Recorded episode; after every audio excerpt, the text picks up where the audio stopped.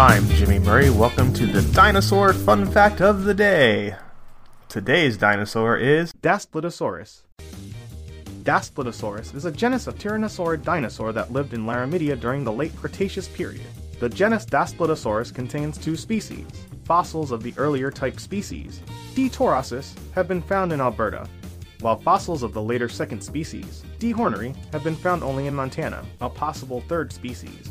Also from Alberta awaits formal identification in another possible species, D. degrootorum, also exists, but it may belong to the separate genus Thanatotheristes instead. dead. Daspletosaurus is closely related to the much larger and more recent tyrannosaurid Tyrannosaurus rex. Like most tyrannosaurids, Daspletosaurus was a multi-ton bipedal predator equipped with dozens of large, sharp teeth. Daspletosaurus had the small forelimbs typical of tyrannosaurids, although they were proportionately longer than in other genera. As an apex predator, Daspletosaurus was at the top of the food chain, probably preying on large dinosaurs like the Ceratopsid centrosaurus and the Hadrosaur hypacrosaurus. In some areas, Daspletosaurus coexisted with another tyrannosaurid, Gorgosaurus, though there is some evidence of niche differentiation between the two. While Daspletosaurus fossils are not as common as other tyrannosaurid fossils, the available specimens allow some analysis of the biology of these animals, including social behavior, diet, and life history.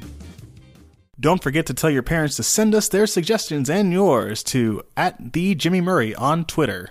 I'm Jimmy Murray. Thanks for listening to the Dinosaur Show on the Kid Friendly Podcast Network. Music by Kevin MacLeod, executive producer Chris Kremitzos.